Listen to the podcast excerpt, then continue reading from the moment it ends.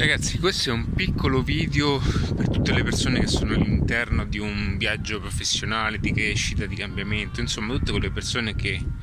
eh, a volte hanno bisogno anche di, di, di, di, un piccolo passaggio motivazionale, comunque un qualcosa che possa essere di aiuto. Eh, guarda, quello che posso dirti, eh, conosco bene qual è il tuo viaggio,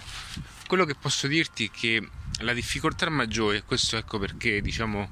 chi costruisce un business si distoglie totalmente, si allontana totalmente da quelle che sono le metodologie classiche che si possono vedere sui social. Perché quello che ti, che ti voglio dire è che la difficoltà maggiore è più che altro una battaglia mentale, una battaglia con te stesso,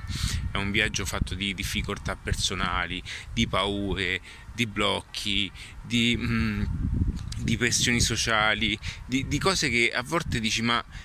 cosa c'entra tutto questo con creare un business o comunque qualora fossi un consulente, no? vuoi aprirti una, una linea consulenziale, vuoi, vuoi, vuoi, entrare nel mercato proponendo la tua abilità, no? vuoi fare qualcosa di bello per la tua attività, vuoi aprirti qualche negozio in più, insomma, quando hai quell'ambizione no? lavorativa,